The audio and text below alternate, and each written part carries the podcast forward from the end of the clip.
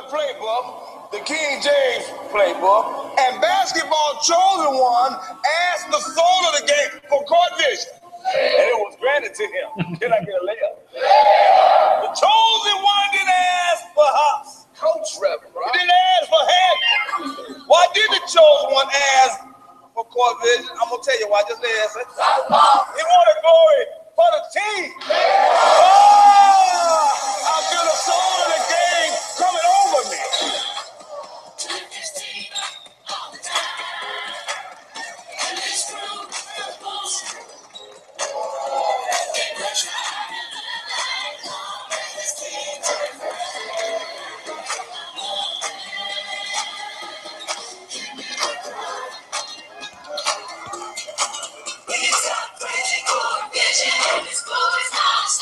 It's Maddie and Patty, coast to coast from. Brooklyn. I'm Pat McMenamin, and from San Francisco, we have Matt Youngner. Say hello, Maddie. Mmm, Patty. Oh, Mmm, that's getting me fired up, buddy. mmm, a throwback. Mm, I've forgotten about that one. I got to be honest with you. Oh, oh yeah. I, I, I thought of it the other night when I was trying to troll uh, Scooter. Uh, you know, our our, our resident um, Cleveland troll. We'll talk about him more a little later. I, I swear. Uh, uh, I came across that and it just seemed perfect tonight. A throwback to start The right Matty time. And Patty, the Matty and Patty Cavs podcast tonight. Court vision. Court vision. It was foretold in olden times the prophecies of a great savior who would lead his people to the promised land, not simply through prolific scoring alone, but by making his teammates better. He Mm, would take us to greater heights than we'd ever known. But he would betray us. He would betray us and himself before we reach the zenith together. However, he would return and carry his people back to those lofty heights and deliver us all into the land of milk, honey, and buckets. In the process, he would redeem himself, but he would also redeem us all. So the prophecies foretell. But Matthew, Maddie, Matt, are the prophecies finally in hand? mm, mm. Probably not. Uh, whatever the outcome of the, of the Western Conference Finals, Stepping all over yourself here. we we, uh, We'll we stand a good chance later. to roll by a healthy and dangerous team. But uh, but now is not the time to think on such things. No, don't think about that now, time to rejoice. Now is time to crow. That's right. Now is the time to be happy and to slake our bloodthirst with the kill list. oh yes. Uh, although, Maddie, what? Go ahead. no, I was gonna say it's not much of a kill list. I was gonna say, did, did, did anyone on the Hawks uh, rise to the level of murder? We said this on the last podcast that nobody had gotten there because it was two wins that were relative beatdowns, and while we had that Mhm. the overtime game in Game Three and the and even the scrum between uh, Delly and and Al Horford, I don't think anybody got there for me. People got close. Yeah, I mean, look, uh, Horford Horford got into a big fight. He he, he dropped the people's Horford elbow. did the dirtiest thing in the series. Oh yeah, he, he dropped the people's elbow or the corporate elbow. Eh, he, eh, Horford's a good guy. He dropped the people's elbow. He dropped the people's elbow on Delly, I'm which tired of Dominicans getting passes for doing dirty stuff. Really upsetting. they get a free pass. The? Dominican pass. Yeah, Dominicans, yeah, the Dominican pass. really. Uh, the Dominican privilege that they uh, Mhm. Just lording over us all these years. um, I mean, but if you haven't seen them already, you, you've got to look up. There's some great mashups of um, of The Rock doing uh, the People's Elbow uh, intercut with uh, uh, Horford dropping the elbow and missing and missing on Delly. That was the, that, Well, that, it that have was- been the most unforgivable part. He uh, yeah he wound up and was really going for it, and I think he had second thoughts about it there in the Yeah, middle. I don't I'm think he's look, a bad guy. I think no. he got upset and went to do something and did something he regretted, and but I don't want to murder him. No, Horford. Horford's such a great guy. I still love him. Uh, I mean, frankly, the way he responded after the game. Look, I'm as big a homer as the next guy. He, you know, but like, it's hard i- if if you feel like someone's rolling up on you, you get real angry. You get angry enough to try and elbow the guy. Speaking of the kill Yeah. list, right? He got riled up enough that he wanted to drop an elbow on that dude's fucking head. This nicest guy in basketball, right? wanted to drop an elbow on his head. You get that mad, you get ejected, and your team loses. to have answered the press as classily as that, like, what did he say? He was like, you know, no, he's not. He, I know. He, I don't think he was trying to hurt me.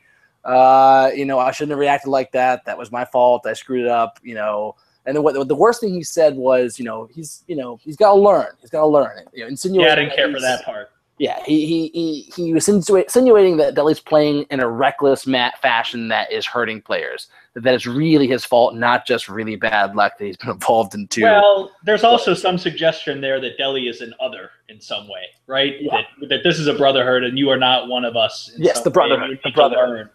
And not, I don't even mean that in a black white way, just like no, yeah, uh, in an unskilled, in an unskilled, scrappy Hickory Hoosiers for a callback versus versus the real. yes, similar to the similar to the Celtics defense of Kelly Olynyk. They're like, oh, you know, if you knew him, you know he was kind of uncoordinated, and you know, yeah. So you know he was playing that same card. Um, but I, what I gotta say is, I mean, I'm sorry. that- That's that's the best I can expect from anyone. You know, if I'm going to defend Delly. Uh, I, so yeah, this, he doesn't get close to the kill list. I, I, he's not even on my like angry list. No, Uh, I mean, uh, Bazemore, Bazemore, Bazemore, Bazemore got yes. closest to me. Yeah, he got the closest Yes. for me. Uh, He was- the And you mentioned this. We we had the is he a mark or is he uh, Yeah. whatever you felt about him plucky? And I think Uh, he- I'm gonna, I'm gonna, I'm gonna, I'm gonna end this right now. He's a, he's a mark. Uh, thank you, I have no sympathy for him. I have no sympathy for him. Um, thank you. Yeah, I, I- you know, I mean, he he was taking shots he shouldn't have taken. He was just he just was missing wide open shots, and he got frustrated and got into it with TT, and TT told him to call, you know, quiet down. Yeah. I think I don't know how Tristan got that that technical, but I guess it was to I don't know. Make But Bazemore even there, better. Bazemore was never good enough or No. anything bad enough to really get me upset. Teague, he was good enough. Teague was good enough for sure, and he was the player I was most scared of. Clearly, Yeah, and, Um, he, and he has a face that I, I hate. I don't like his yeah, face. oh, for sure. So he had that too. And even I thought at the beginning of Game Four when he gave Delly the little shove and got called for the offensive foul on it, I thought, eh, you know, that had some potential, but they went they went quietly into that good night, and Yes, it's hard to want to murder somebody who just takes their medicine and goes to sleep. God damn it, Hawks. I mean, I mean, thank you, thank you for giving us a sweep.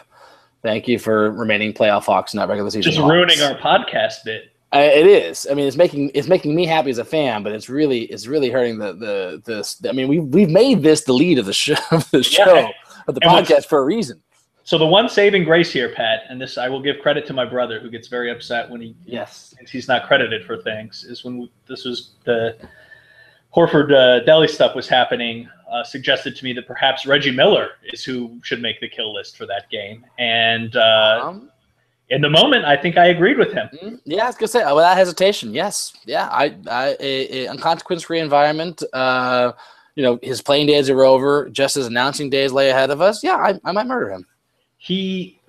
Not he. He walked a lot of this back in Game Four and said specifically that Delly's not a dirty player, and I, I never really meant to suggest that. Wait, And wait. I think Wait, wait, you you're giving him too much credit. He did not walk this back. He did not acknowledge the completely opposite statements he made two days That's earlier. fair. That's fair. He didn't walk in. He just ignored what he had said before and just started on a brand new tack and acted like nobody should be the wiser. Oh Which- my god, what which- an asshole! So I was upset with him Yes. uh, for sure during that game because I think he was just talking out of his ass. And Webber called him on it a little bit, although I think was the kind of thing where Miller just kept going with it. And it's like when you're in a conversation with somebody you don't know very well and they're saying crazy things and you you just don't want to keep going with it. And so you're like, yeah, yeah, sure, I guess. Um, I can see what you're saying there. Right. It- just because you don't have the energy or whatever, it's it's not the right time or place to get into it. I sort of felt like Webber got trapped like that a little bit. yeah, you're right in that middle ground between. He didn't say anything outright racist that I need to stand up against, but he said something Right. offensively wrong. But I just don't want to engage with crazy. I'm just gonna nod and smile and hope we just move on from this. Yes. Yeah, I agree. Um, So he came he came close. I was very upset with him oh yeah, big time. during game three. I was mad. Um, uh, we didn't get the ESPN crew, but uh, uh, uh, I, I like to give a shout out to Mark Jackson. I, I think he might be on my kill list for announcers. He's he's one of the fucking worst. Yeah, we'll have our shot at him. Will we? Is he going to be in the? Is, is is the ABC announcing team the ESPN team? Yeah, yeah, I think that's one of Oh. the same. God damn it! Seriously? Yeah. Well, I you know he's going to be a regular feature in the kill list in the finals. uh, God, he's just the worst. He's terrible. He's Yeah, a it'll be- terrible announcer. He's a demonstrably terrible coach. He, I mean, uh, Steve Kerr right now is taking the exact same fucking team that he had to the goddamn finals, Yeah, it'll be especially like infuriating. world-beating fashion. Especially infuriating if it's if it as it appears to be they were up eight with about four minutes left. Uh, if it's if it's Dubs Cavs because it's all he does all the talking about how he knows the players and oh I taught this guy he's talking Oh, earlier in this game Oh, about how he taught Klay Thompson how to run through picks and brought eh, just If I'm the coach, if I'm the coach, he's not getting in. He's not getting back in. If I'm the coach, well, no, you're not. You're not the fucking coach. You're terrible. You got fired. and a GM who wanted to play coach just took your team to the finals. That's what happened. You're terrible. Yeah. Why are you? now here- here's one thing. There's other guys, other announcers I hate, and other players in the Hawks I hate. My uh, colleague at HuffPost Live, uh, Josh Epps, actually had a suggestion for me today when I was explaining the kill list to him, and he doesn't understand basketball or sports at all. Uh, but he he's- understands he- he, he's understands Australian, murderous rage. Yes, he's Australian and he understands murderous rage. So he, he he- he's a he's a fellow countryman in Delly. Uh, he's suggesting he's like, you know, I feel like the, sc- there should be a scale that should end in killing. You know, there should be steps below that. For Oh, but- example, for example, right. for, for example, uh, firm slap in the face to Jeff Teague. Uh, absolutely, open hand slap, Jeff Teague, Bazemore, hundred percent, uh, without hesitation. I would love to slap them. You? you know, just, just Uh, just like Scooter, just like Scooter at uh, your bachelor party. When he hit me in the face with a football when I wasn't looking, he submitted to a slap. And I, I didn't really mean to, but I hit him as hard as I could with an open hand slap. Now that was incredible to watch, by the way. so yeah, Uh, yeah, Yeah, right? Slap? yeah, yes. And I, I feel like I feel like Horford earned at most a nut tap. We'll, we'll get to that later. The sliding scale, perhaps something for us to work on. Yeah, a sliding scale. So I think we, I think we, I think we can, uh, I think we, we can flesh this out. All right, before we leave the kill list alone, since the, the Hawks uh, did not give us much material uh, for the kill list, uh, I'd like to talk about. Let, let's take our homer hats off for a second. Let, let's let's stretch our our our morality, stretch our uh, objectivity, Matt, a bit. Uh, if you were any other fan, uh, a fan of any other team in the league, who would be on your Cavs kill list? Clearly Dellavedova's there, right? Yeah, I mean, I mean, that's that's the I Twitter sphere him. tells us that. I will Oh, defend and we'll get him, to that. but but but yes, we'll get to that. But uh, but yeah, Del- Delly has to be top of the list. Just reputation, you know, eh, face. I love, mean, I love his face. He's my he's my guy, a Cavs fan. But uh, I would hate that face if I was not a Cavs fan. And uh, and the way he plays would be so annoying. Uh, sure. Totally. So he's up there. Uh, LeBron is up there for a lot of people. I think that he got he does a lot of stuff that makes people angry when he plays. he is, but I never want to kill a superstars by thing. I feel like superstars are sort of off the kill Oh. I've wanted to kill us. Oh, Pat, I've wanted to murder many superstars. Really? And Michael Jordan, Well, yeah, that's true. That's true. right at the top, right at the That's- top. That's true, but I was I was a child, man. I just I, I didn't know right from wrong. I, I you know I mean I recognize the greatness that will be lost. I mean he was a great player, but I fucking hated him. And you're right, I wanted him to die. I did, I did, I did. No, no, I, But- I've wanted to murder a super. I'll tell you what, if the Rockets had, had been able to hold on and win this, I don't think yeah, I want to kill. I want to kill James Harden. Harden. Yeah, no, For you're right. You're right. Without hesitation, I would kill James Harden. I, I the the goddamn fake head fake. I mean, I got mad watching the the Warriors game tonight, watching um, Steph Curry do this totally fucking fake shoot flop where he shoots the ball and then just Oh, every his now. arms. Oh my Yeah. god! That, that, for for hundred percent. Get ready, get I, ready I for would, that. I would like five straight open hand slaps on that. I would love, I would love that. I just that drives me crazy. Now, at the same time, I looked at the replay and he, he did get fouled, but still, it was it was like it was like the foul, Oh, yeah. pause, flail arm. It just oh that shit drives me crazy. Of course, I think it's great when uh, when Kyrie Irving does the uh, uh, curl around a screen and immediately jump up for a jumper, knowing the guy's going to run into him. But that's smart. That's like getting the guy up on a jump fake and jumping. I agree. the- That's different. shooter. But the flail, oh my god, I would love him to be fined every time. That's the worst. Like the the head fake snap that Harden does. Yeah. Oh, all right, all right. So- all right, sorry, so sorry. suffice it to I- I- say- we're, talking, we're talking about the Cavs, right? Sorry, sorry, apologies. So LeBron, suffice it to say, I think people there's there's LeBron is on people's murder list. I think. Yeah. hundred percent. Um, David Blatt, I think, has to be on a murder list If Oh, I was you not a Cavs so? fan, yeah. Oh, I don't think so. Well, here's what here's I- look, he's he's my he's my magnificent bastard. I love him, but some of the shit he says, I, I- just I, I if I like, there's a lot of coaches I really hate, and I probably would say I'd want to murder them. I'm trying to think who uh, Pat Riley I would want to murder in a in a heartbeat. No, Sure. right? Yeah. Yeah. Yes, for sure. Uh, again, again, again. Let's let's let's uh, you know we, we did this murder list, uh, the kill list, excuse me, without the uh, the usual caveats of the explanation for what it's about. It's all about consequence-free environment. We're not advocating actually going out and, and murdering any of these people. It's thought experiments. Uh, you know, if you had no aversion to killing and uh, there was no consequences for your actions, I would completely murder uh, Pat Riley if I could three times. you Um, think Blatt gets to that point? you know, I just I'm reading a lot of the way people react to him on my Twitter feed. They're now starting to respect him a little bit more because of their success. That's the thing. Like Pop gets away with being a dick. He gets away with being an asshole because he's successful. You know, Blatt was just seen as the, the you know LeBron's coach. He didn't he didn't do anything. Yeah, I right? thought people just sort of regarded him as incompetent.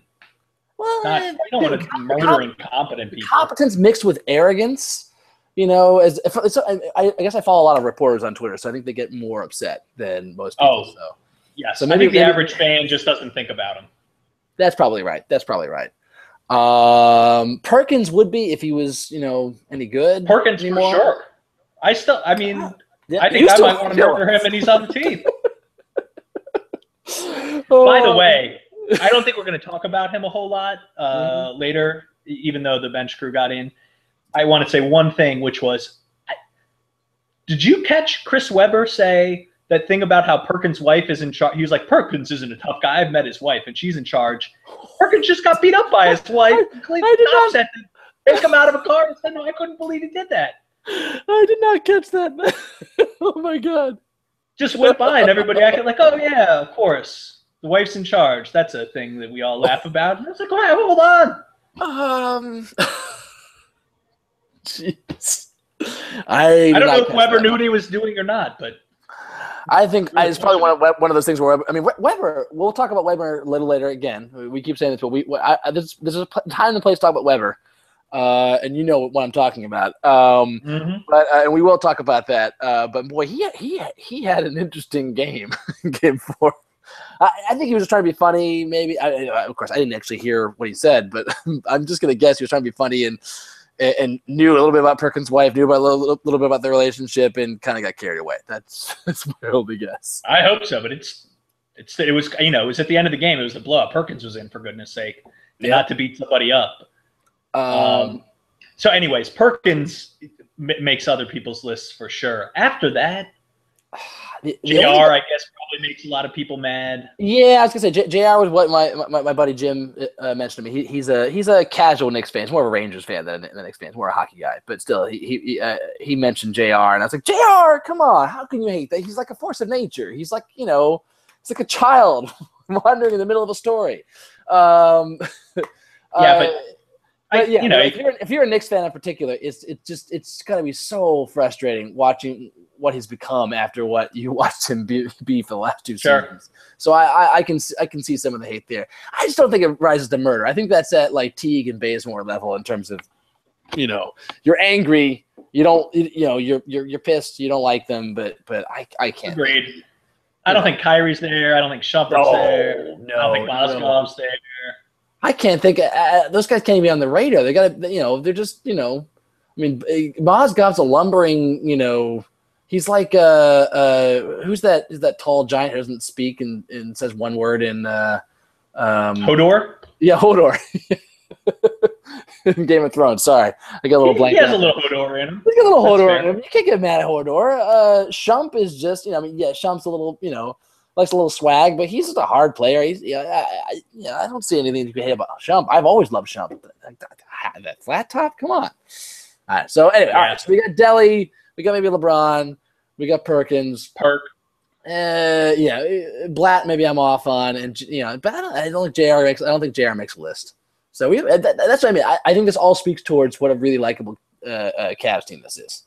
Beyond Delly and LeBron, it's you know it's hard because you know again Perkins doesn't play, so it's like you can't really want to murder him. You know, he's on the bench the whole That's time. That's true. He's So He's- so it's it's down to two guys, you know. I feel like that are that are Yeah. definitely kill list worthy for the Cavs. So that's better than the than the than the five player average we had in the Bulls, right?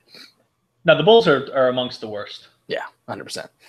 Um, all right, Matt. Let's move on to some actual basketball here. Do you want to talk about Um, Delly a little? Oh yeah, sorry. Yeah, let's go back to Delly. I mean, I mean, we can talk, let's talk about him now. We, we were going to talk about him, uh, and oh, you're right. We, I actually were going to talk about the individual breakdown. Um, that's right. Sorry, I just moved right past that. Dirty. Uh, so Dirty Delly. Uh, I, I I can't believe I haven't seen any mock-ups of Dirty Harry posters with with Delly on them yet. Um. Uh. Yeah. Uh, uh, I mean, like, I'll, I'll ask the question that I already know the answer to, but does he deserve the rep? No, not even close. Absolutely not. I like ask questions I know the answer to. This is ridiculous. Can I lay out my case quickly, Pat? Please do. I'll You do this quickly. We don't have, we don't need to spend a ton of time here because people know how It's ridiculous. think. But one, the Korver thing was not close to dirty. My evidence for this is in the moment it happened, nobody said a word, including Mr. Reggie Miller, who went on his tirade Yep. in Game Three. It wasn't close to. It was unfortunate. I'm sorry that it happened, but that was that was gameplay. LeBron very ably after Game Three, I think, said there was a ton of there was people diving all over the court later in the game. None, those plays weren't dirty. That's awesome. That's what you're Yep, taught I'm to gonna- do. I'm People admire that. Mhm. Um, so that's not dirty at all. Yep. The thing Also, with Gibson, one, one point before you move on. Before you move on, Yeah. with the moment he dove to the floor, there were no fucking legs near that goddamn ball. He was diving for Yeah. a ball on the open goddamn court, and he got the ball and he pulled it away to his body. It's what you call fundamentally sound uh, move, and it just his momentum just took him. It was a horrible fucking play. But go ahead. Yep. So the play before that that everybody's citing, Gibson, Gibson was the dirty player there, in my opinion. Oh, God, leading up to it, everybody acts acts like the the quote unquote leg lock happened in a vacuum. It did not. There was a lot that precipitated it from Gibson, and that was the last tiny little thing that Delly did that was hardly dirty. Did not all the focus couldn't have injured anybody. It was just an annoyance, Mm-hmm. right? Mhm. Uh, and then the Horford thing, where again, in my opinion, and I think it's pretty obvious on film, Horford pulls him towards him. Delly falls on the ground next to us, like does not take his knee out. Horford's knee was not injured. Horford No. reacted like he did, somewhat understandably, but then Horford went and did the dirty thing. So I don't think any of it's earned. He is much like Anderson Varejao, a hustler, somebody who tries all the time. And I remember playing basketball, and the guys that are just always going at it and never letting up can be annoying. Yeah. And I get that. And I think that's what he is more than anything. And besides that, he's just gotten caught in a couple unfortunate circumstances. And Yeah. each and every one of those things could not have happened, and we wouldn't even be talking about it. And talking And the thing people keep good. saying about him, you, you wouldn't mind that guy in your in, in your pickup game. Well, yeah, it's the goddamn playoffs. Yeah. Yeah, yeah, you don't want him in your, It's not a playoff, pickup pickup game. game. It's not a pickup game. It's not. It's, it's the Yeah. fucking NBA playoffs. you know. I don't think I want LeBron in my pickup game dunking all over me No, either. While no. it, you know, Yeah, I want slow absolutely. white guys in my pickup games. Yeah, guys I can actually succeed against, guys Yes. that I won't feel like I'm a child against.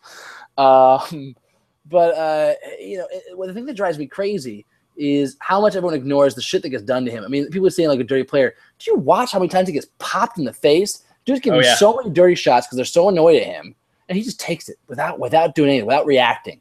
That dude Yep. is, and that's what's great about him. That he's just like he's like, just like Varejao. Varejao never reacts, right? He just he just Yeah. does stuff. He does his work, and he gets and he, it just he gets a little in your face. The, the, the you know the, the the Jerry curls that he has that gets like in your face and annoys the shit out of you. Mike stops Brown used to say, he would breathe on people and his hair got in their mouths. Yeah, I th- I think exactly, and I think Delly. I think Delly's a big hard mouth breather. That's my guess. I have no I have no evidence for this, but I think he is because you get real close and you go. Ah, That's so fucking annoying.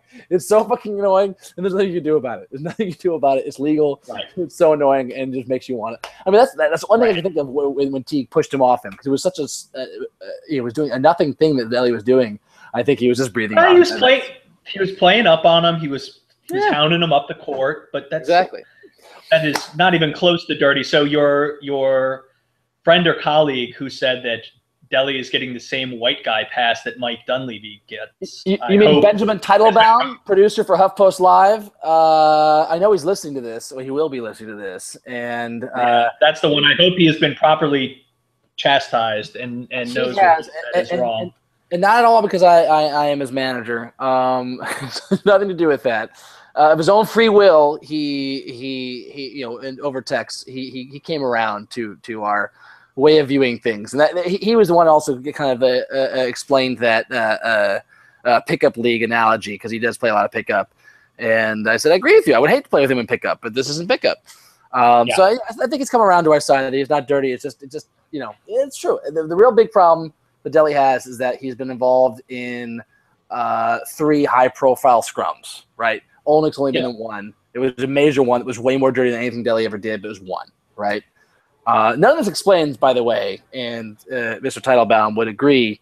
Uh, uh, the the free pass that uh, Mike Dunleavy continues to get for the most incredibly dangerous and violent and mean spirited, malicious play that he plays with, uh, and gets like Yeah. complete. No, no one talks about that, and it's a thousand times Nope. worse than anything Delly's ever did. And I, I kind of want him, kind of want him banned from the league. I, I that's how much I, I despise. Uh, It's a Maddie and Patty podcast leading the charge on this one, Pat. uh, it is, and frankly, it's it's it's a full series removed from playing against him, and I'm still I'm still uh, uh, hot about this. I, I can't stand Yeah. him. Uh, I understand. All right, uh, Matt, we have actual basketball to talk about. I think we spent the first 20 minutes of this podcast talking about the kill list, which is uh, you know like, you know honestly not a bad uh, cost benefit uh, ratio. I think uh, content wise. No, agreed. Uh, but that means we have a lot to get to uh, in the next, uh, let's be honest, 40 minutes. Um, all right.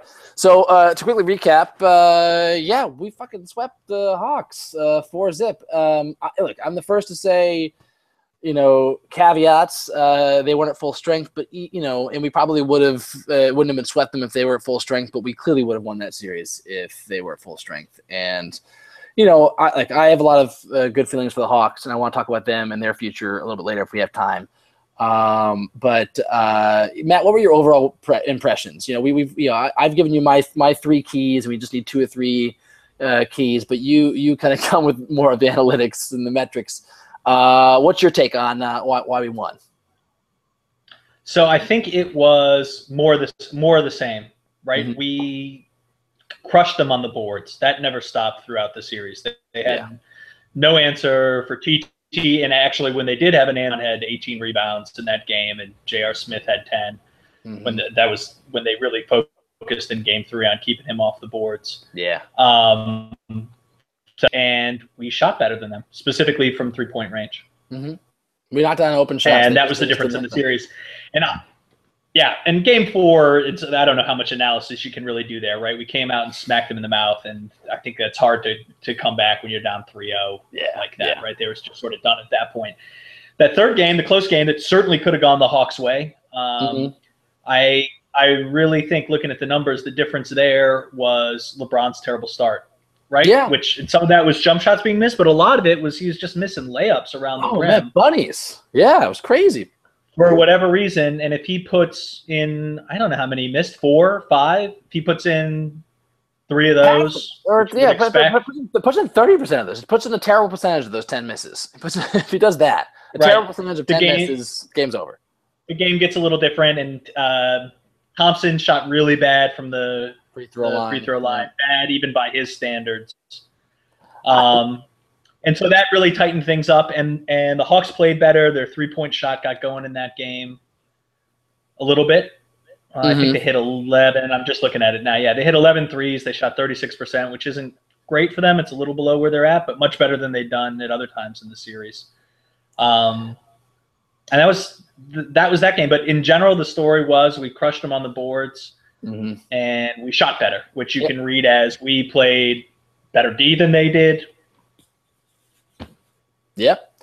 However you Uh, however you want to read it, but it was a they they didn't have a chance in that series. I agree. They could have gotten that third game, but maybe another. I don't. It was not going beyond six, in my opinion. No, not Almost no matter what. Six was max. Uh, we probably, we, I mean, you know, uh, and I know Carroll was injured toward the end of the first game, uh, so that was an impact on game two, and I get that. Um, but uh, I, you know, and, and then Korver got hurt towards the end of that game. It was getting hot, but I don't know. I think I think we really had their number. Um, I think they probably would have game three in that situation, but yeah, I still think we still would have won in six. Uh, you know, my two of three uh, analysis, you know, kind of held out for most of this because we got all three for games one and two and four. Um, the only game we didn't get all three, in fact, we didn't even get two of three, was game three. You know, we got we got the Hawks playing like the playoff Hawks, and that was about it. We got we got an amazing LeBron game. Let's be honest. Yes, Yeah. it wasn't it was it wasn't a very efficient game. It was LeBron. LeBron's the reason we won that game, but we did not get you know the huge performances from other guys. They, they played decently. They all had, you know hit some shots, but there was no like no one going nova from the bench. And LeBron had an amazing uh, for the ages game. We'll talk about more in a little bit, but you know it wasn't the you know efficient you know uh, soul crushing LeBron that we saw in Game Four for a bit. You know, LeBron. You know, that's the thing. So crushing LeBron in a, you know in a game against these kind of Hawks means he doesn't actually have an amazing game because he's sitting for most of the fourth quarter. Um, but Right. the other thing that was that was crazy in this series, man. Actually, it's it's it's been like the entire playoffs is the block party that the Cavs have become. Uh, I've I, I've never Yeah. seen the Cavs. That was a lot of fun. That's crazy. It it was again. It was not just the Hawk series. It was the Bulls series too. And it's not just you know Drago Mozgov uh, blocking shots like he has been. It's funny. He was blocking shots in play in the regular season, but not like this. Again, he was blocking them a ton against the Celtics, a ton against the the Bulls, and again continuing with the Hawks. But it was TT who is not you know who's been not known for his blocking with some monster crushing key blocks. LeBron with a game saving block. Uh, Jr. has had tons of like massive, like uh, uh, ricochet. Like I mean, he's had at least three, if- I mean, at least two, maybe two, at least two I can think of. off He the had top that of my head. really he had that really nasty one on Schroeder where Schroeder had Oh. sort of gone around a pick and thought he had an easy layup and pogo JR ball, just came out of nowhere. just just to get it. Was off great. the blackboard, and even Kyrie, Kyrie Yeah, had a Kyrie had a nice nasty block at the end of the third quarter in Game Four. What the fuck is going on? Where did this come from? So I think it is part of the more aggressive, keyed up defense that we're playing. Right, that's the big story about the Cavs right now is that Yeah. their offense can still sort of come and go, and when it comes, they look great. But their defense, it was really impressive, and that is five guys getting after it, Mm-hmm. um, being amped up, going for those blocks, and I, I, I think that's what that's what it is Huge. more than anything. It's just the team being so focused, determined, and energetic on defense. And that, that's summed up by uh, what LeBron did. Um, was it after game two? Did we talk about this already? Yeah, we talked about that one. Yeah, yeah. Just that, that, that weird, like, just banging the ball against the. I mean, that's that's what it was. It's just crazy, crazy. Um, all right, before I move into the individual uh, player breakdowns, uh, just a really quick, what the ref? What the ref? Follow Yeah, up. I think the podcast is working, Pat. They started Yeah. calling them. Clearly, people are listening. They're listening. Uh, our, our, our our average 50 viewers 50 viewers excuse me 50 listeners uh i I- follow metrics you know i, I work in the i work on the internet uh our average 50 per podcast viewers so far uh, Very influential. very influential they, they, they, they've been talking to the league um they were calling moving picks on the hawks left and right and also on us like in some light calls uh you know you know because we didn't, i didn't think we were i still would wish we were, had been more aggressive on moving picks uh and we still got called for a couple Yeah. No, I was, I, you know, I, I think we earned them. mm-hmm. Um, I'm happy to see him being called. I think that's it's the right thing to do. here's That my is- next That is the rule. I'd like to see the game called Yes. like that. Hundred percent. Here's another. Um, uh, uh, here's something to look out for. I feel like uh, um, uh, going forward because I would know it's a little bit in the playoffs. Um, certain like defensive aces and defensive teams get away with this. The Bulls certainly did. Um, you know, the, one of the biggest rule changes in the past like 20 years in the NBA has been the hand check rule. Um, it doesn't exist in the playoffs. Um, you're allowed to grab the guy's hip uh, and bump him around the perimeter now. And, you know, it's frustrating to me because I, I don't think you need to do that on defense. I don't want my team necessarily doing it. You know, it's it's great if they do, but I'm like, I'm like, I'm just all right, great, you're fouling him, but they're not calling it. That's great. But any moment they can just blow a whistle. But they just don't sometimes. And when a referee calls a game like that, it kills, you know, guys like Steph Curry and, and Kyrie. It, it's frustrating. I was watching it in this game. I think it, um, I think um, Draymond Green got up on uh, uh, James Harden. No tears for Harden, but uh, but it was like, geez, he's getting what the hell was that? that that's that's fouling. That's just 100 percent Mhm. fouling. Yeah, it, it- you know what? It's really easy to defend when you can just grab the guy's hip and hit him a couple of times. You know, that, that used to be the rule back in the day, and that was a different game. But the game has gotten much more exciting because of the freedom on the perimeter. You know, just make up your mind how you want to call it. That's that's my next Yeah, thing. I that want is look at. frustrating thing Um, about the NBA is that the the rules change yeah. seemingly in the Playoffs. playoffs and at the end of games too, for for sure. Um, let's just hope we have some consistency in the in the final series, Absolutely. which will be Um, against the, the Warriors. By the way, the Warriors have won. Pat, Not That's it. The game's over. game is over. They won. Game is over. All right, the Warriors and the Cavs, the NBA Finals. Uh, uh, Steve Kerr uh, going up against his uh, uh, once thought uh, apprentice David Blatt, uh, who almost was his assistant. Uh, he was going to be Yeah. a, he's going to be a, a, a Kerr assistant until the uh, Cavs uh, um, uh, reeking of desperation called for him and said, "Please, please, please play for us or coach for us." Um, we'll talk about the finals preview in another podcast. Uh, just to be clear to everyone listening, uh, we're not going to do the finals po- uh, uh, preview because we have like eight fucking days. Is it eight or seven? Eight, right? It is eight. It's next Thursday. Yeah, we have long eight time. days, so we have eight days to get to that. So, so patience. We'll get to that. We're going to finish talking about the Eastern Conference Finals first. Uh, Matt, anything else you want to say about the Eastern Conference Finals before we move on to the individual breakdown? No, it's not. I- Not. If you had told me before the series that Kyrie was going to be hurt, miss two entire games, half of another game, and then sort of barely play in, in game four, just played a little bit, he was good, and that we were going to sweep them, Uh, uh, unbelievable. Right? Going into the series, I thought Kyrie was going to be okay because he'd gotten all the rest after the Bulls series, and I said Cavs in six. Korver and Carroll injuries certainly helped the cause, the Horford ejection, but the Cavs were really impressive. That was a, It- it's a, a great win, and was they were clearly the better team. I, I called I called Hawks in six.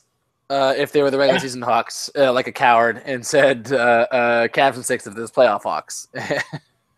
that was wrong. It was Cavs and four. Uh, yeah, they incredible.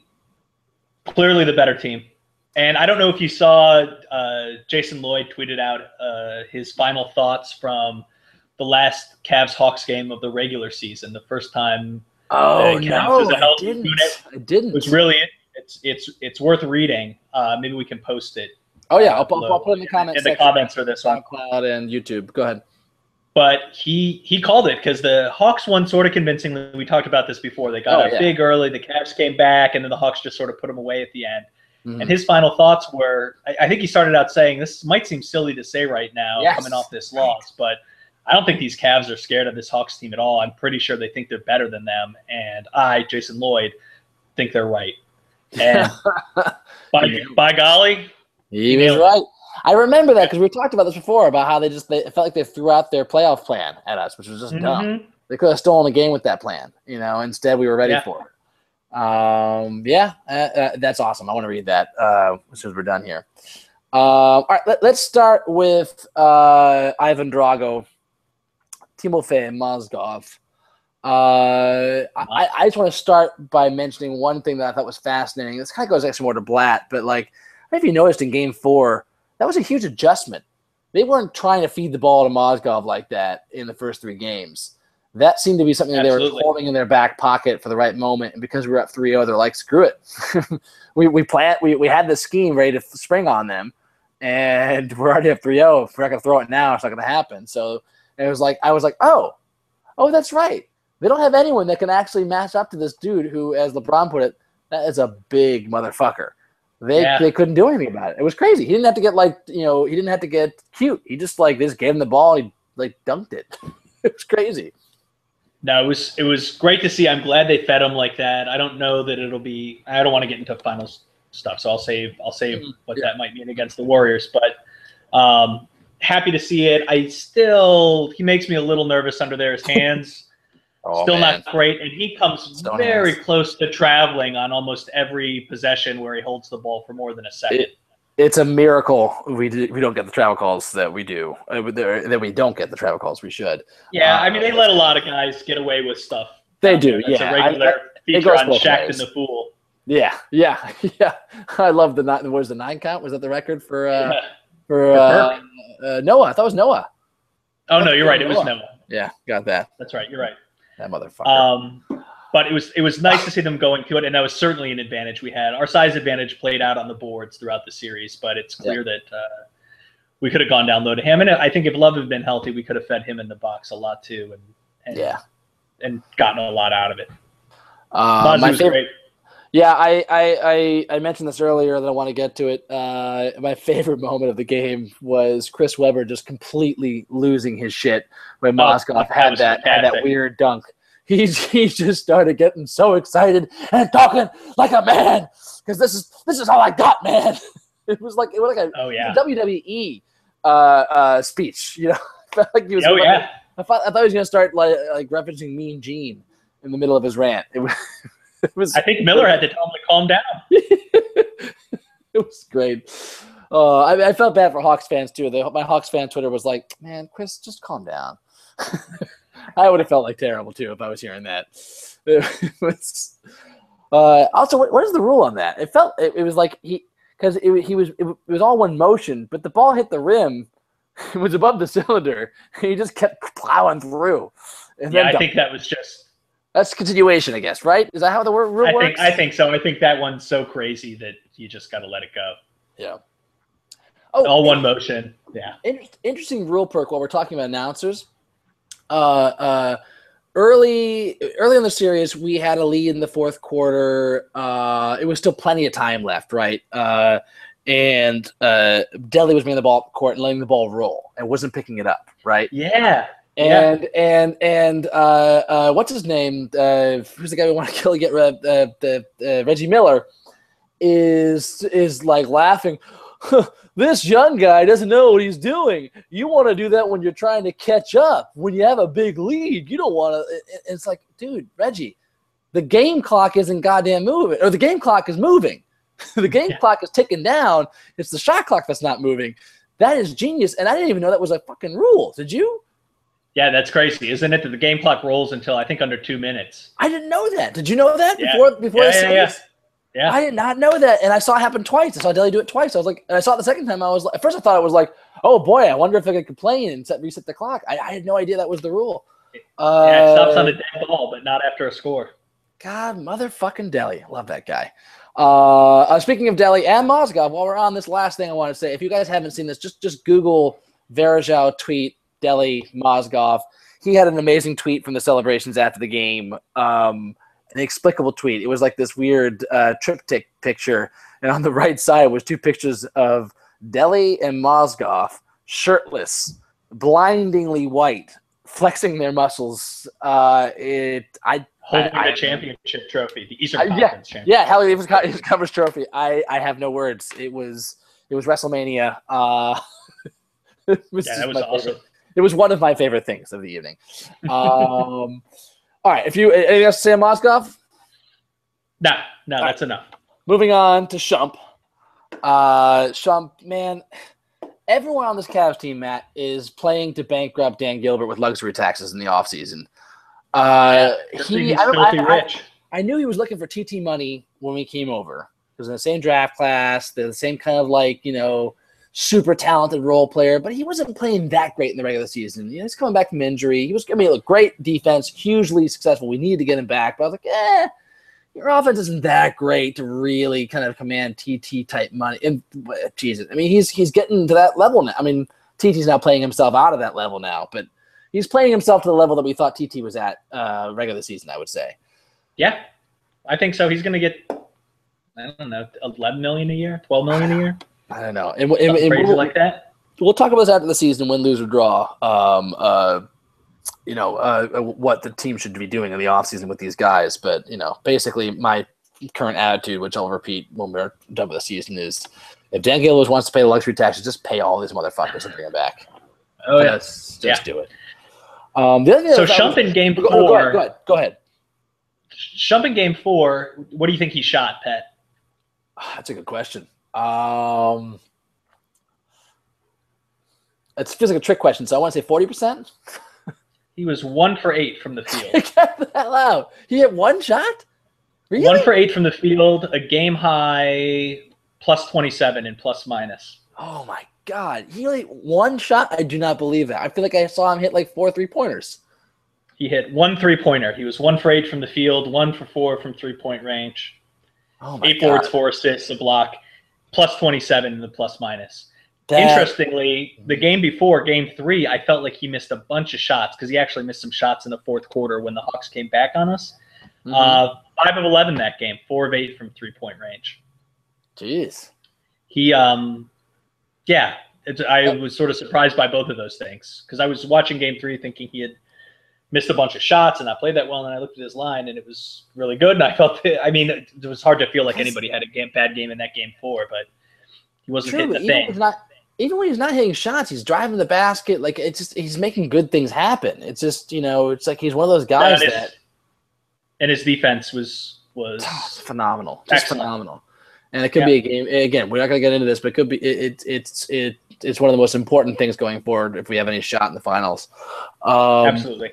The last thing I want to say uh, before moving on is, I mean, Shumpert is one of those cusp guys. You know, they, they- they're on the cusp of stardom, right? They've got the talent to be a star. He certainly thinks of himself as a star.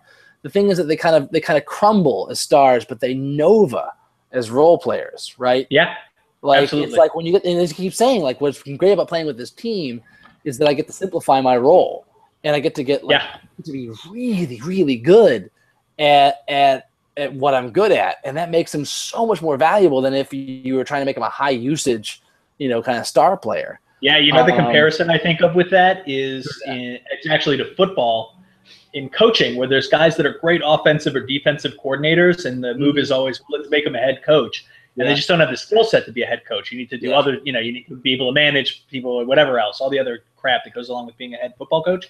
but Mm-hmm. you can be great in that particular role. Um, and it's a it's a poor assumption to think that you could just move up and and succeed just as well. And I think that's that's very true of role players in the NBA. And Shump's a great example of it. Absolutely. Do you know who's another great example of a cusp guy that crumbles as a star, but is a nova, is supernovas as a role player? Who's that? I'm sorry, Phil Jackson. I was for real. I wanted to blow in your glorious garden, but I was lost and I Oh. tried Oh, and I had to leave your man. too much thirsty. I'm gonna let this run a little bit. Ain't So going good. to leave Oh, it's so it. good. Play a soak in the tub. Soak in the tub. Be something you was. Let out a cavalier and plug. He's so good. Uh, he's so good, so good, so right. I should say. so right. That's right. So right. Uh, Jr. Obviously another one. Uh, that's why he. That's why I feel like he he wasn't so good in New York uh, after the his one uh, good uh, six man of the year season. He was ha- having to do too much. He's having to carry the team. You know. And uh, he's just got the perfect role here. Um, I mean, even wa- I was watching him junk ball in the game yesterday, and even his junk ball, he would be, you know, I feel like last year or even like when he was with the, you know, this year with the Knicks, he would junk ball around the perimeter and take that shot one step inside the three point line off the dribble. And now he's taking that junk shot. Oh, step behind the three point line. Now this isn't a terrible shot. The step back, my step back three pointer.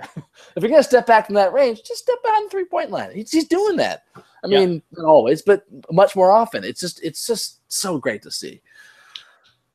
I have two JR notes. Go ahead. One is uh, second on the team in rebounding, I believe, in both of the last two games, 10 rebounds in each of them. Crazy. Just getting after it. Yeah. Um, same same on his defense too, right? He is really playing hard out there. yeah. The second thing, I don't know if you noticed this. I think it was in game two, and I actually forgot to mention it in the last podcast. It was a really small moment, but I think it was um, at, right before halftime of game two. Mhm. The Cav, the Hawks scored, and the Cavs were inbounding the ball and had a few seconds to get it up and score, and they screwed it up. Like Right. they, I think I can't remember who it is. Somebody made a bad pass in and a bad pass over, and they ended up just sort of throwing the ball away. And Right. LeBron was furious, Mhm. absolutely furious. The camera went on him afterwards, and he was screaming. And I'm pretty sure it was at Jr. because the next Yeah. thing they panned to was Jr. hands on his knees, just shaking his head, feeling like a dog, looking like Yeah. a dog, and really taking it to heart. And like Delly had to come over and sort of pat him on the back and say, Come on, man. Yeah. pick him up a little bit. Yeah. Um, but I think it really speaks to him feeling like he has a role here. Just what LeBron said, which was bring him here and I'll take care of it. Yeah. And my God, true to his word, right? He is taking care of it, and he Yeah. whatever whatever it is, LeBron gives him the space. You can't say that he's not being Jr. Right? He's still doing the stuff that makes him fun and taking the selfie on the podium and all the, all that stuff. But he is he is in line uh, without without. I, I don't know. I feel like his, LeBron's just a consummate manager here, right? Like he is Totally. given him the space to be himself, but sort of define the parameters in a way that gets the most out of him and does the best for the team. And that's if that read is accurate, it is a really incredible thing that LeBron's done and, and speaks to his role for the team overall. Yeah, I mean, Le- LeBron. LeBron loves that too. Le- LeBron loves his, uh, you know, going to the club with Jr. I mean, he fucking loves that. Watch, watch him all, all the all the stuff in the locker room, all the click up stuff. I mean, he he loves having that part of Jr. As long as Jr. is doing it, t- taking care of business on the court, right? right. Yeah. Uh, and that's I think it's helped lead into the buy-in from Jr. It's like Jr. is clearly bought in, like like really genuinely, completely. Right. Uh, it's so fantastic to see. Uh, and also and- goes to the, LeBron is not a, a, a psychopath like Kobe is. yeah. who's even even when Kobe is acting like a human being, you're like, you are acting like a human being. This is how you see other people act in these situations, and you're mimicking it.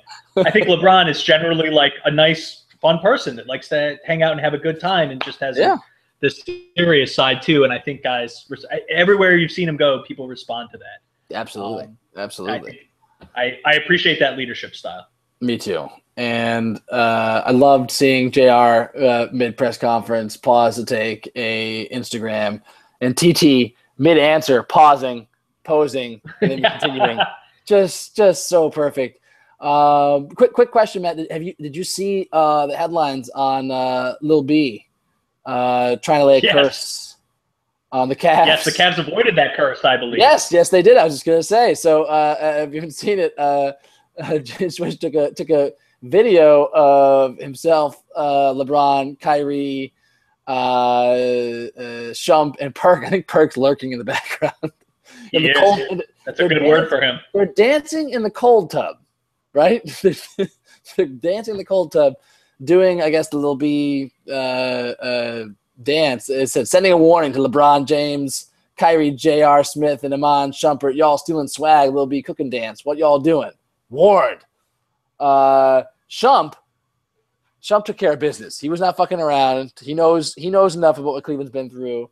He just responded, appreciate the swag, killer. Um, uh, okay, finger emoticon. Brown block. I, I don't know how to read emoticons. Uh, I cooks, I chef, basketball, all love. Apparently, Smart. apparently smart, Jillian, because it worked. It worked. He just a little bit response. Appreciate it, brother. I got you. Enough said. Go Cavs. Pat, when you're playing for a championship, when you're playing for a championship, just make the goddamn sacrifice to the gods and move on. All right, you don't want to. Why take that risk? absolutely. Just do it and take Uh, care of business. I appreciate Chunk doing that for us.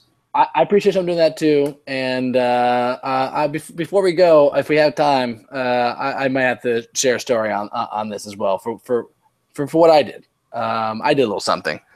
Um, For sure. but uh, I, I want to get the TT and Kyrie and oh my god, there's so much to get to, Matt. We, we are going way over time. Uh, let's move quickly because uh, Yeah, we don't have to do a ton on all of we don't, and also we don't have really commercial breaks, but you know people only have so much time to listen to us, so uh, we, we don't we don't bore anybody. Um, all right, let's move on to TT. Uh, if you guys haven't seen it, uh, there's a fantastic new piece from David McMenamin. Uh, it's basically all the hilarious shit he couldn't fit into his gigantic profile on, on Tristan Thompson that he published at the beginning of the playoffs.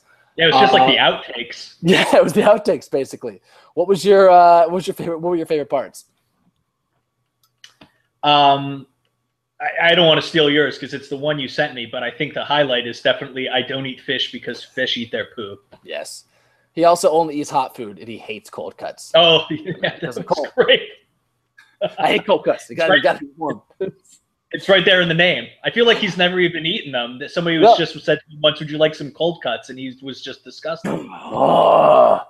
ah. Cold oh. cuts? No. What? Cold, cold cuts? Why would I want cold, thin meat? what?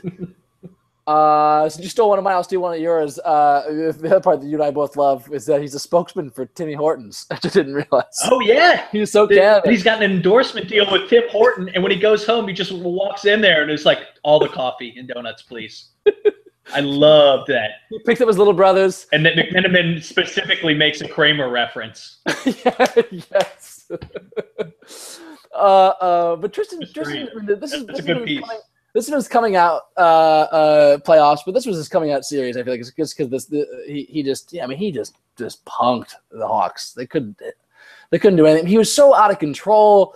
He warming up before game three. He bloodied Mozgov's nose. Yeah. he like dunked on him, and just the blood started pouring out. But also crazy, crazy. He he played the last eight minutes of the game with five fouls and had a monster game-saving block. I mean, Yeah. just just he's was so huge. good. He's so good. And you know what, Matt? He's still not as good at basketball as Kevin Love. Let's just stop it. Just I'm just gonna say it again. I love him so much. We can just uh, just luxury tax. Just spend the money, buy them both. I don't give a shit. Get them both. Agreed. Uh, Kyrie, the decision to play him was, I guess, kind of controversial. Uh, Riffle, our buddy, uh, uh, our non-SH players buddy, um, uh, was kind of questioning the call. Thought it was a terrible idea. Uh, and thought we should be pulling him out. Um, and uh, Versteeg, Siggy actually also said, uh, "Don't. We got this. It's a terrible idea to play him." Uh, they're you know morons, obviously, both of them. Because my impressions. I said several times in text to you and others, uh, you know, if he can move well enough laterally to play D, we ought to play him. We ought to play him. I know, yes, we can probably win this series without him, but you don't fuck around. You you just close this game out right now. End it. Do not let them hang around. Do not go back to Atlanta to play another game. You end this game right now if he's going to help. If he wasn't ready to help, if he's going to play like he did in game one, game one, he was not ready to play. Game one, he was not healthy, even, even with the time off we had he was not ready to play. And if he was feeling like that, we shouldn't have played him. But clearly, he was fresher. Uh, and we had the perfect game plan, right? We short burst, 20 minutes uh, total was all he played, 20 minutes. It was a perfect little game plan. Um, and the last thing I'll say is that there is this like non, it's something that's not picked up by metrics, right? It's just the perception, the locker room vibe of one guy, a star even, sitting when he could play while other guys uh, who are big players are banged up and, and powering through it. Like it was good, Especially team. coming off of what LeBron did in game three. Oh God, collapsing the floor. He couldn't not play that game. It, it, it, Yeah. it was one of those uh, career-defining moments. He had to play that game, even though you know the intellectually smart play was to sit him and, and play the odds that he, he has more time to, to heal up. Also, this gives him a chance to get into rhythm. This is this is good. This, he got into his rhythm. He got his swag back a little bit. He's got some confidence going into the finals. He felt like he did something in this series. It would have felt weird to play if he didn't play in Game Four. He would have sat. He would have sat on the bench and missed the whole series. Basically, he wouldn't have done anything to help us win. You know, and he helped us win last night. So that was awesome. No, I think I Um, agree with you on on all those counts. It's those are all important points. We wanted to put a stake in him, we did, and he was helpful for that. mhm. Kyrie had a huge first quarter, put in a bunch of buckets that helped get us out to that lead. He clearly was able to play well enough to not be a liability. That was one of the other criteria that we had. And I Mhm. think that last one's important too. It's just getting it's like a skin in the game thing. Um, Yeah. and now we have he has the time to get himself right. And it was it, it was certainly a risk. Um, I would not I would not dismiss that. I don't think it was uh, there was no risk to it. I don't think that if you think they should have sat him, you're a fool. I think the the Cavs took a Yes, calculated risk. It worked out, and they were smart about how they handled it in terms of minutes and everything. Worked out great. Absolutely agreed. great. Agreed. And to be clear, uh, no one would be a fool for saying that. I, as I said, intellectually, it makes total sense. Totally rational Yeah. uh, to have sat him. But I, I, I really felt it was the right call to play him, and I and I've said that before the game, and then I'm glad he didn't hurt himself because I would, I would have felt like an asshole. No, uh, and most importantly, Pat, it was able to give us the wonderful thing you sent me, which you have to post below here. I don't think it's gotten nearly enough attention. no, it's It's, amazing. the, it's so funny. My wife even laughed at it. It's it's it's better. It's could not care about any- basketball? It's the best. It's more skillful. It shows faster hands. It shows more guile. It shows more skill than any shot he made in that game. Uh, I'll post it, uh, but I'm just I'll, I'll bury. I'm not going to bury the lead. Uh, well, too late. I'm, I'm not going to make you watch it uh, to see what, what reason why you should watch it. He is going off on the sidelines, giving high fives. You know, it's late in the game, so we're obviously up big. He's giving those like you know back of the back of the hand high fives to a bunch of guys. And Varejao walks up in his suit. He's excited. He gives he gives Kyrie the high five, and Kyrie does it without le- like any beat miss. He gives the the slight tap to the high five, and immediately goes down and gives him a nut tap, back of the hand. Ah. and Varejao's reaction is the best. it's so priceless. He bends over, oh, but then like you can see, you can see the beginnings of a smile of the oh the motherfucker got me again. You could tell you could tell from that one hit that Kyrie does this all the fucking time. It's not the first time it's happened. No, that was not Definitely the not. first time. That was the look of a man who got who got gotten and knew he should have seen it coming. He should have seen it coming. He's like, oh God, it got me again. Ugh. I think that we'll have a, a chance to talk about some blowout moments. I think in a, in a couple players when we talk about LeBron, but th- I think that might have been my favorite. That, was what I really- I, brought a huge smile to my face. it's so amazing. Uh, uh, it took me a while to find, but I'll, I'll post it in the comments below. Uh, quickly, uh, James Jones, uh, you had a great question for this. Yeah, and I don't know the answer. I, I need to do a little research to see if I can dig this up on um, if this information is publicly available. I think he took more threes. I think he took more threes in the series than he dribbled times he dribbled the basketball. Like, Times he is- of total dribbles. Number of total dribbles. I, I think you I, might be right. I, I, think. I started counting after game one, and I think I counted four. Oh my god. I, I think you might Like have. never happened. I think you're right. I think you might have more makes than dribbles. That's, that's possible too. That's absolutely possible too. I feel like he should just the team should just run traps at him immediately because all he's just going to stand there and try to pass the ball. He's terrified to dribble. Uh, who was Happens it? happen when he dribbles. think- it really does. Oh yeah, Webber I think called him out on it because he had a he had a three pointer that he pump faked and the guy went by him and he just had an open lane in front of him and wouldn't go anywhere. Just could have just taken a couple dribbles up and shot a free throw basically and was just clearly too terrified to do that. Uh, Um, also, odds wise, odds wise, he takes that shot so rarely. Just keep shooting the three. That's all you should be shooting. Yeah, no, that's that's I agree with you. He should not take anything besides three pointers if he plays again, and I- I guess worrisomely he will. Also, We'll we should probably we should probably not be. We I, I, I think out of respect to James Jones, we should never speak refer uh, uh, speak his name without saying uh, James Jones uh, five straight finals appearances. Yeah. Although I read I read somebody say that he actually didn't appear in one of those finals for the Heat. Oh, Like he was rostered but didn't play in any of the games. So Well, he's that's on five good. straight finals rosters, but LeBron's the only one that played in all of them. that's good for. LeBron because James Jones doesn't give a shit about that.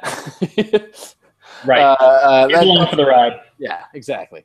Uh, uh, David Blatt, like we talked about, we talked a little about him already. Um, there was a new Terry Pluto piece. It was great. I, I saw a tweet from him last night saying, uh, "I spoke to, I, I- I have a piece on David Blatt coming." I'm like, "Oh, great! Can I see it after the finals?" Um, but he Be ready for, for a training camp. exactly. Uh, uh, it was posted uh, uh, uh, about like ten minutes later. So I, I, take it back, Terry. It was it was nice nice little piece. Uh, most of the stuff I already knew about him, but just good good stuff to read to just remind you of the. Sh- I mean, it's crazy. David Blatt has seen his family like uh, once since November. Like one Yeah. time he got to see his family. Uh, uh, that's what's crazy. He left his family behind in Israel, which is you know uh, crazy place. Uh, and has been playing here this whole time. Netanyahu, you know, called him after the game to congratulate him. So Really? I didn't see Yeah. that. yeah, yeah, which makes sense. I mean, but the, the Blatt Blatt sounds not like Kudnik, but he uh, he does definitely sounds very hawkish uh, uh, when he gets to talk about Israel. He's not unapologetic about it, but that I mean, that's that's sort of in line with his personality. But last thing I wanted to say was just like you know, i i i the piece gives you more evidence of him as a secret good guy, but a public asshole, which is Yeah. kind of what you want. So touching on that, Pat, and I, you sort of said this after last time. If somebody had done what he had done coming off the Bulls series, uh, he would have been publicly filleted. He was not. Your theory was because he's an asshole.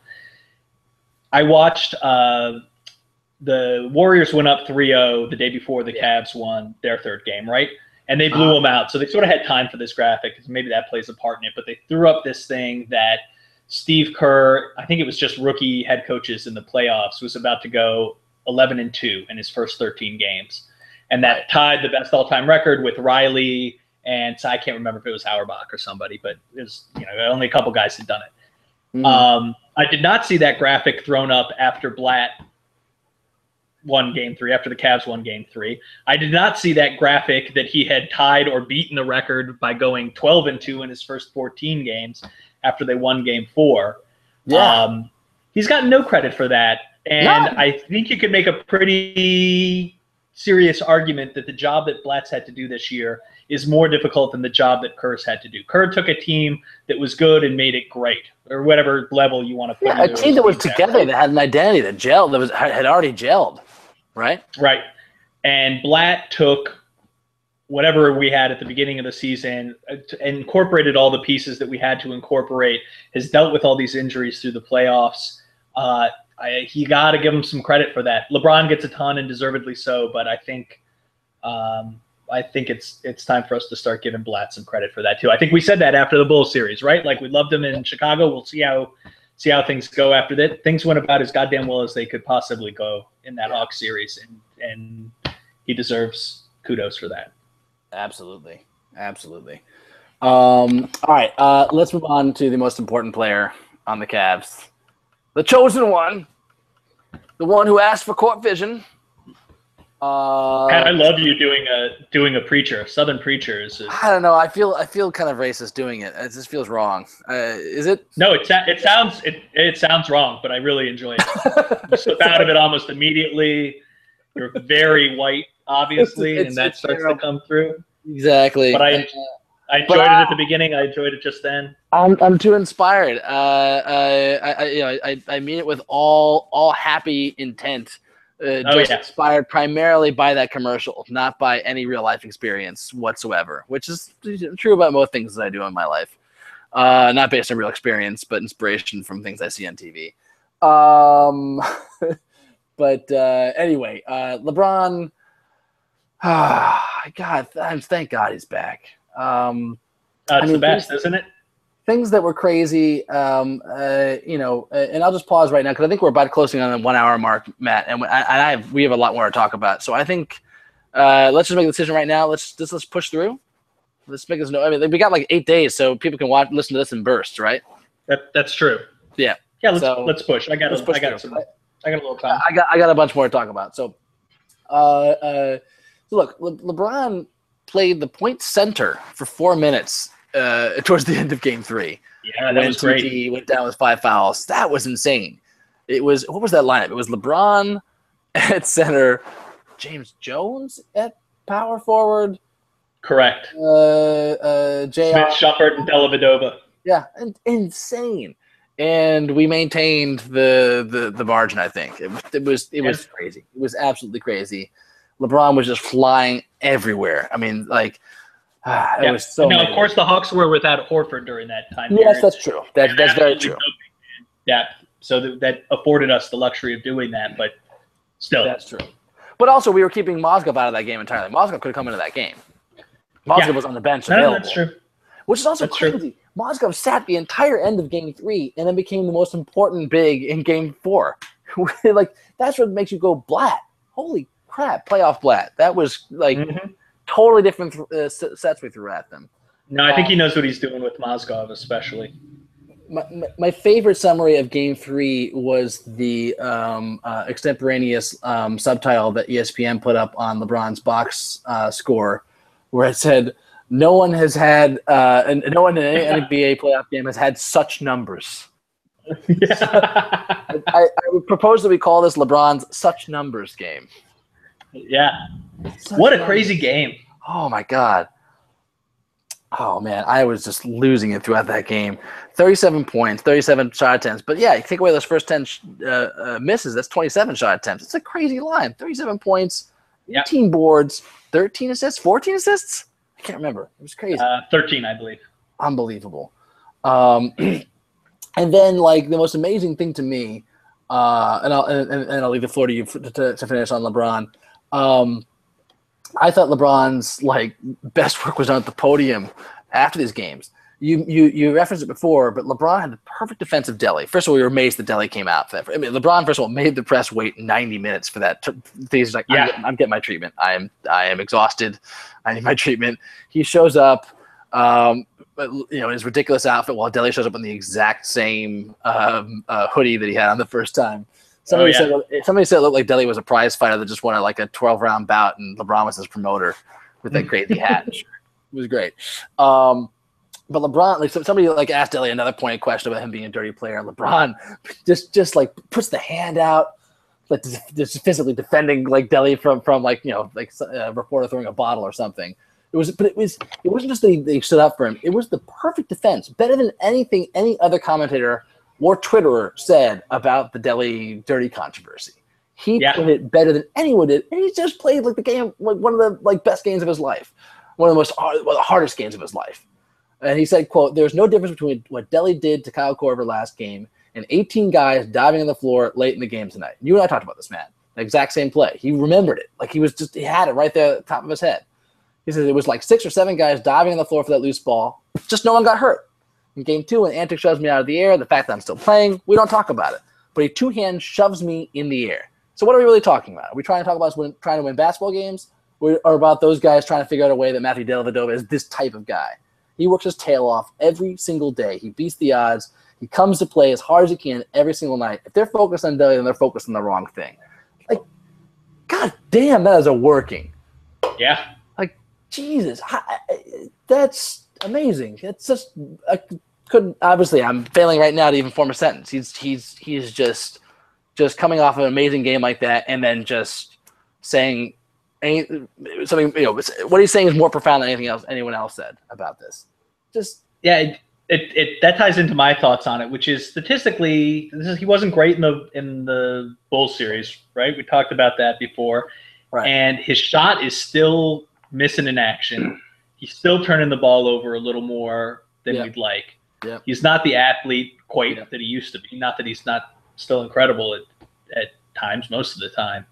Um, but this other facet of the game that I I don't, I don't want to start talking like one of these guys that doesn't like analytics, but the stuff that doesn't show up in the numbers, yes, right? yes, no, but Like, there is that stuff. part- there is stuff. It's him as- four. that's that's one of the things that doesn't show up in the stat sheet. Kyrie game four. You know, Him as a leader of men, yeah, um, I think there is. I'm starting to believe there's some truth to that stuff, right? Like this team and its players believe in themselves, believe in what they're doing as a team together. There's something special about that. Yeah. Um, I- loved his the game four that he dropped the uh, the Teddy Roosevelt man in the arena quote on everybody to tell everybody. Quoting to Teddy. Roosevelt, the end of a playoff. I mean, god damn it, this guy's awesome. And my my favorite thing that he said was, uh, I told the guys at halftime, our goal for the game is to get Joe Harris in there. With a That's straight what we're playing for. With a Dead straight, face. He meant it. He, I think that when I first uh, I read it before I saw it, when I read it, I was like, oh, that's sort of mean.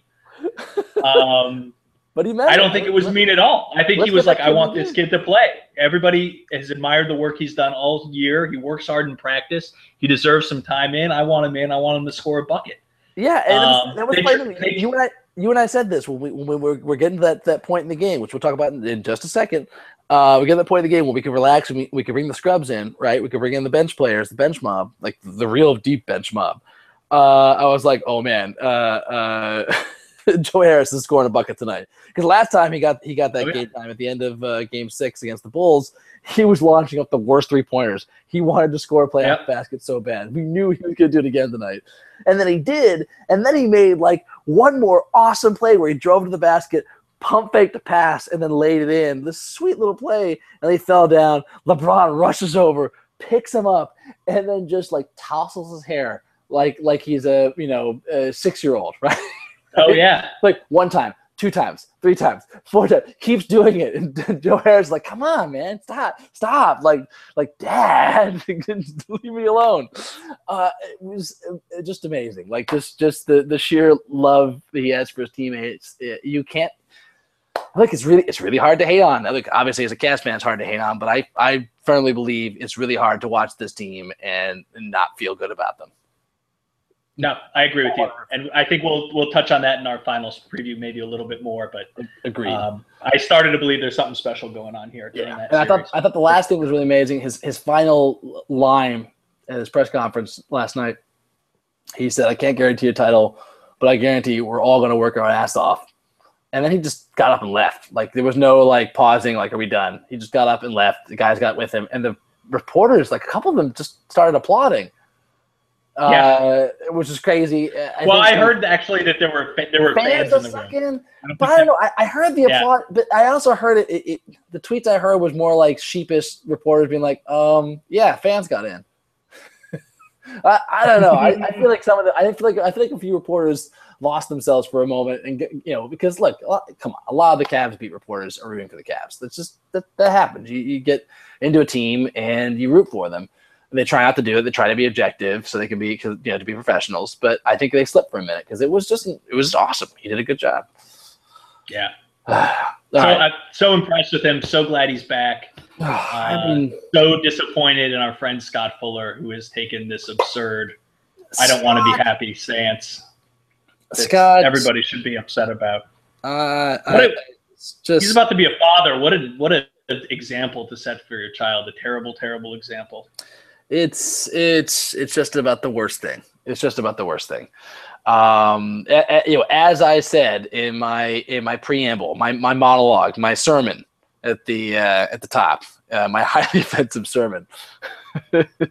uh, uh, you know, he, he- didn't just you know redeem himself. He he you know redeemed us. He uh, you know winning the title isn't just about you know uh, uh, redeeming himself as a player and, and his promise to Cleveland. He's coming back to finish business, and he's he he he will make it okay what we did because what we did was out of love for the Cavs. You know, uh, uh, when we got upset when he left. You know, that was Yeah. that was pure loyalty. Pure loyalty was saying, I don't care what you did for us. You just left us. I'm going to burn this jersey or whatever. We not not that I'm advocating burning jerseys. I didn't do that, and you didn't do that. I think like Um, two people did it.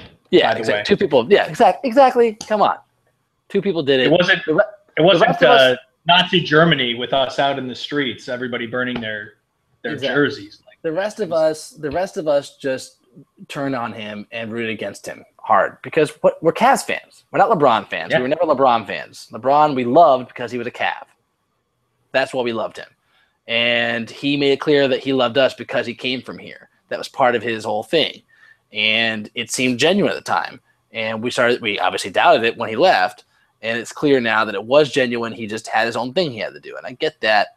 You know, I get it you know we've all forgiven each other and that's the thing is it like it was it, that's the point scott you have to forgive at this point because as a Cav fan you you you turn on lebron when he leaves yes absolutely and anyone that gives Cavs criticism for turning on him is ridiculous uh, uh, any Cav that didn't Cav that didn't turn on him is not a Cavs fan you should turn on him but the minute he comes back you take him back and you cheer on the Cavs. You don't hold on to the grudge.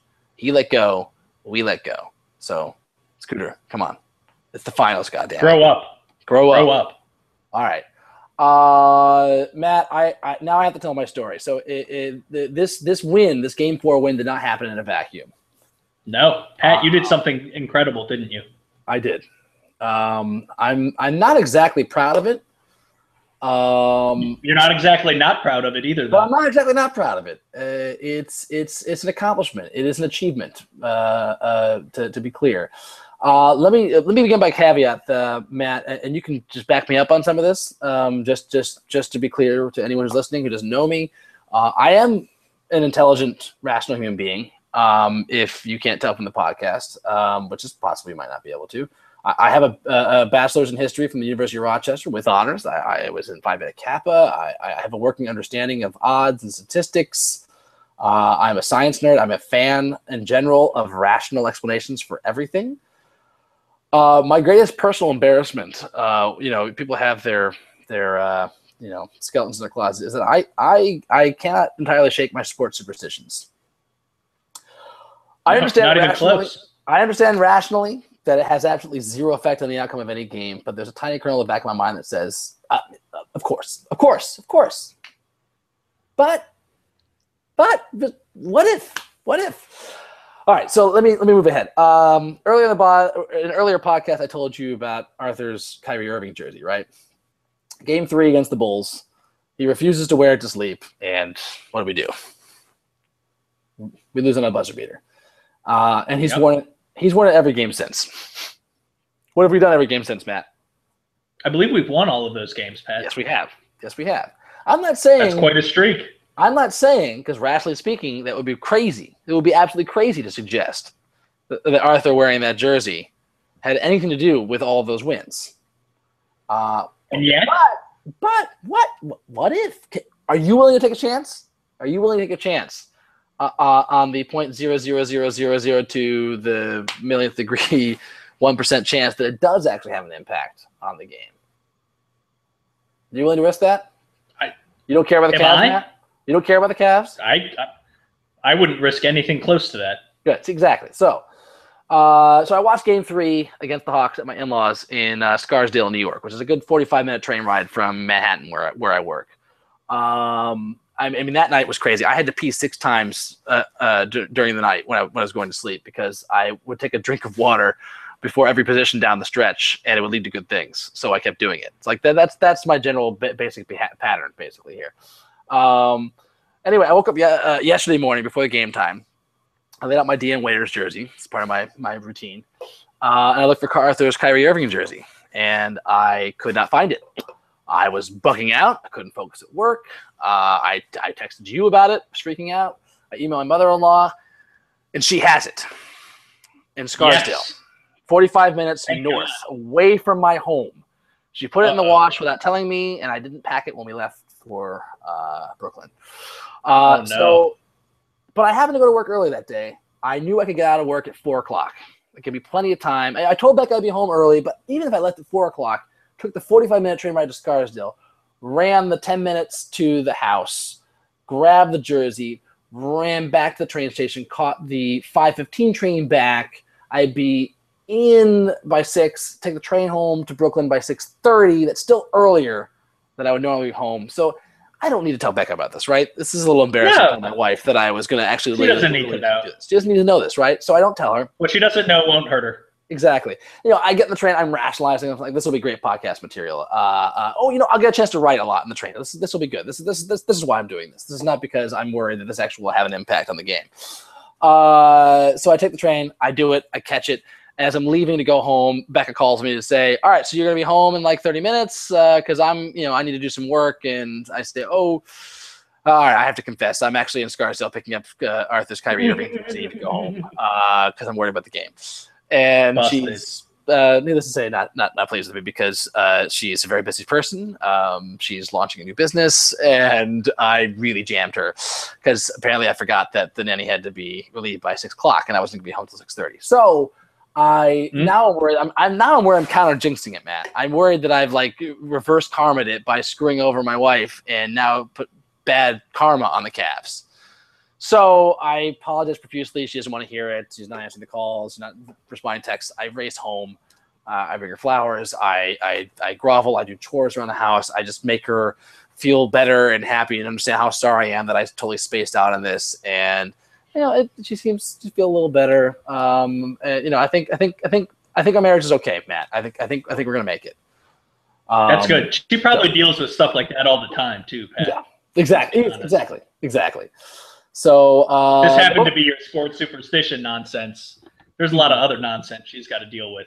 this is true. There's a lot more nonsense that nonsense they have to deal with. Um, but Yeah. uh, the uh, kicker to the story is uh, Matt uh, Arthur wore his uh, jersey to sleep last night.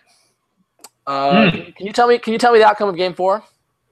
I believe uh, I believe the Cavs won, Pat. That's goddamn right. they won. That's goddamn right. Handily.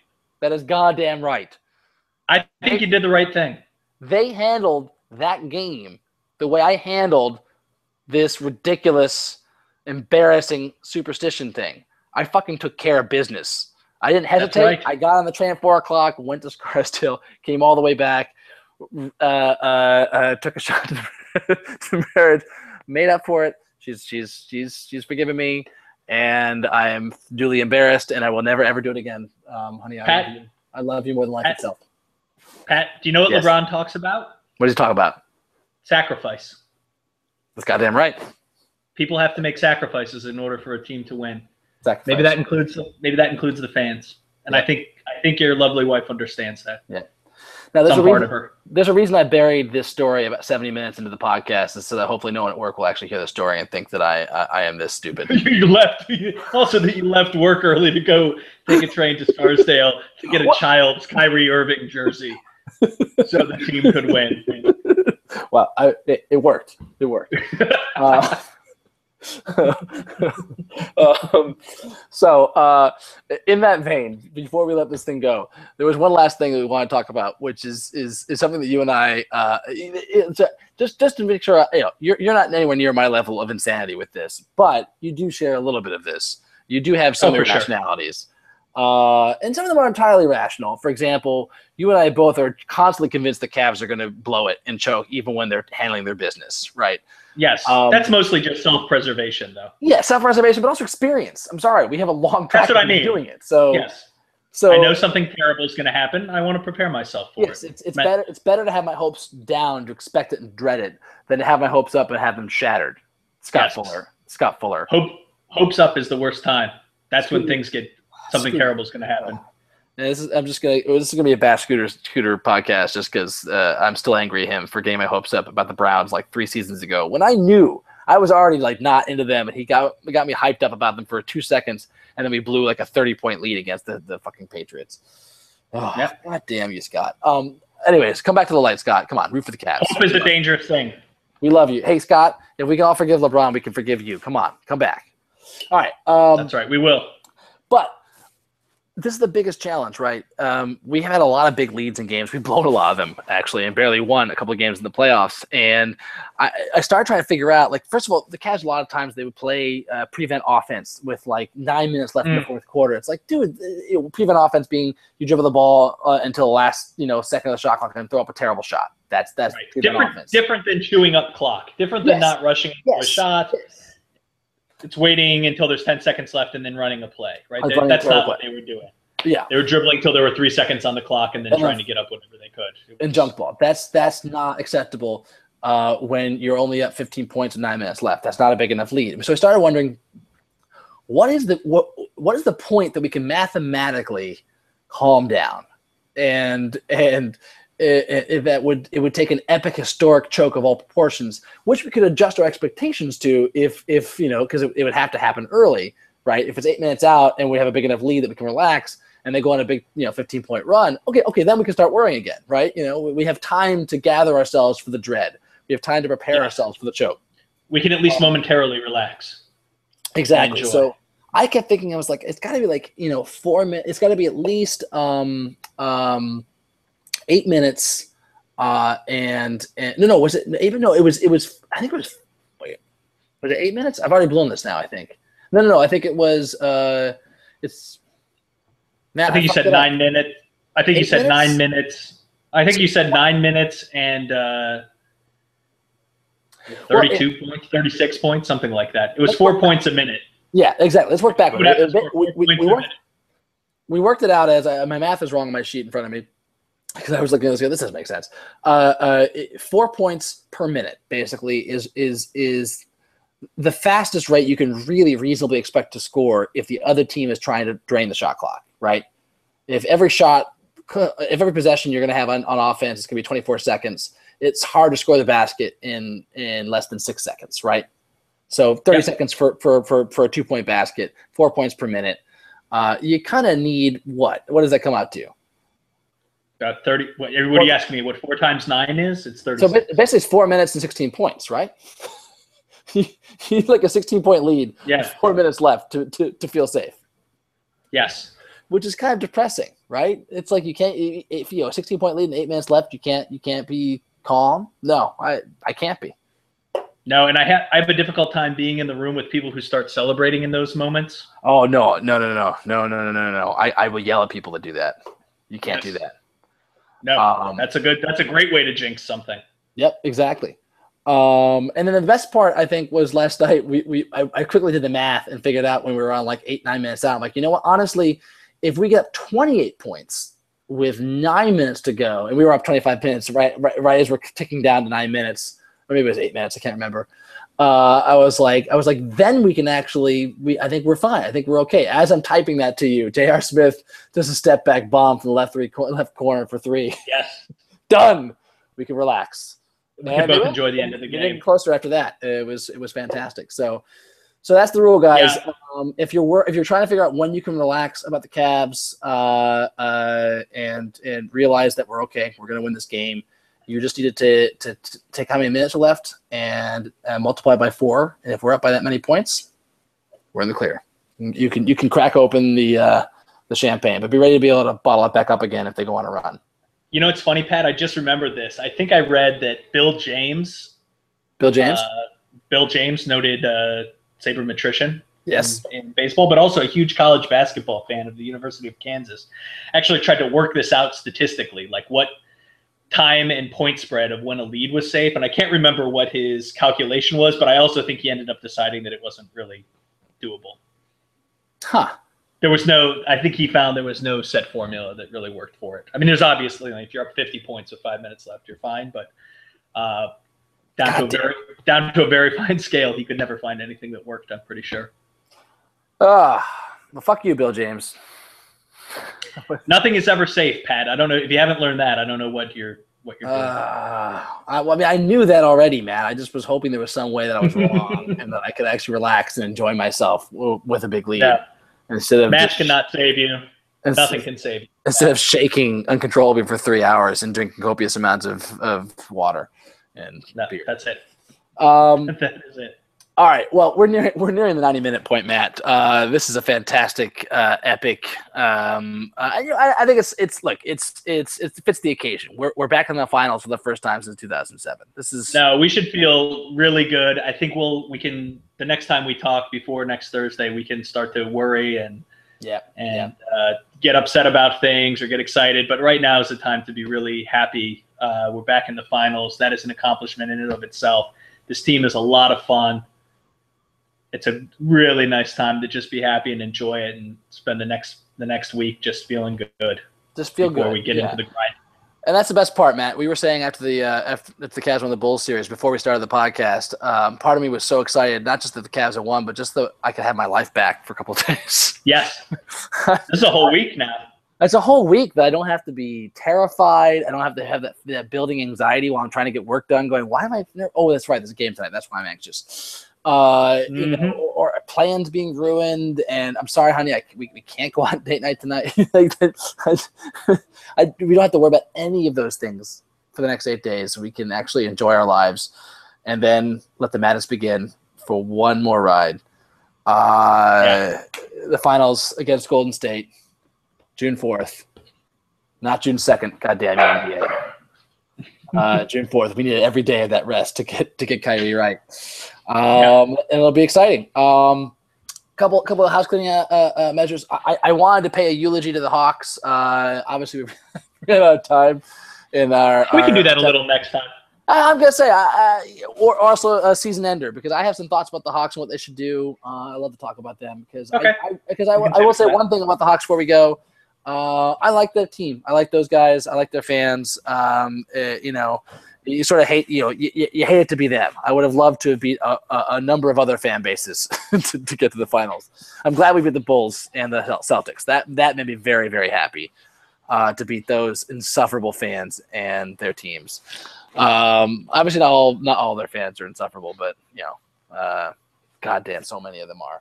Um, Oh yeah. I I also want to talk a little bit about Cavs fan fallacies, but I think that can that we, we can we can wait for for the finals preview to talk about that. Um, For sure. So this uh, that does it for the third episode of the Maddie and Patty Cavs podcast. Uh, we'll be back with a finals preview, as we've alluded to throughout the podcast, um, sometime next week. Um, not sure when we should do it, Matt, but we'll figure it out. We'll let we'll let We everyone will. know. We'll post We it somewhere. sure. Uh, anything else to add, Matt? No, that's it. Enjoy the week. What a great series. What, Yeah. what a fun team. Everybody should feel real good right now. Fantastic. All right. Until next time, this is Maddie and Patty saying, friendship. See you, Maddie. don't like how you did that one. Take care, buddy. Yeah, it's a little off. Bye.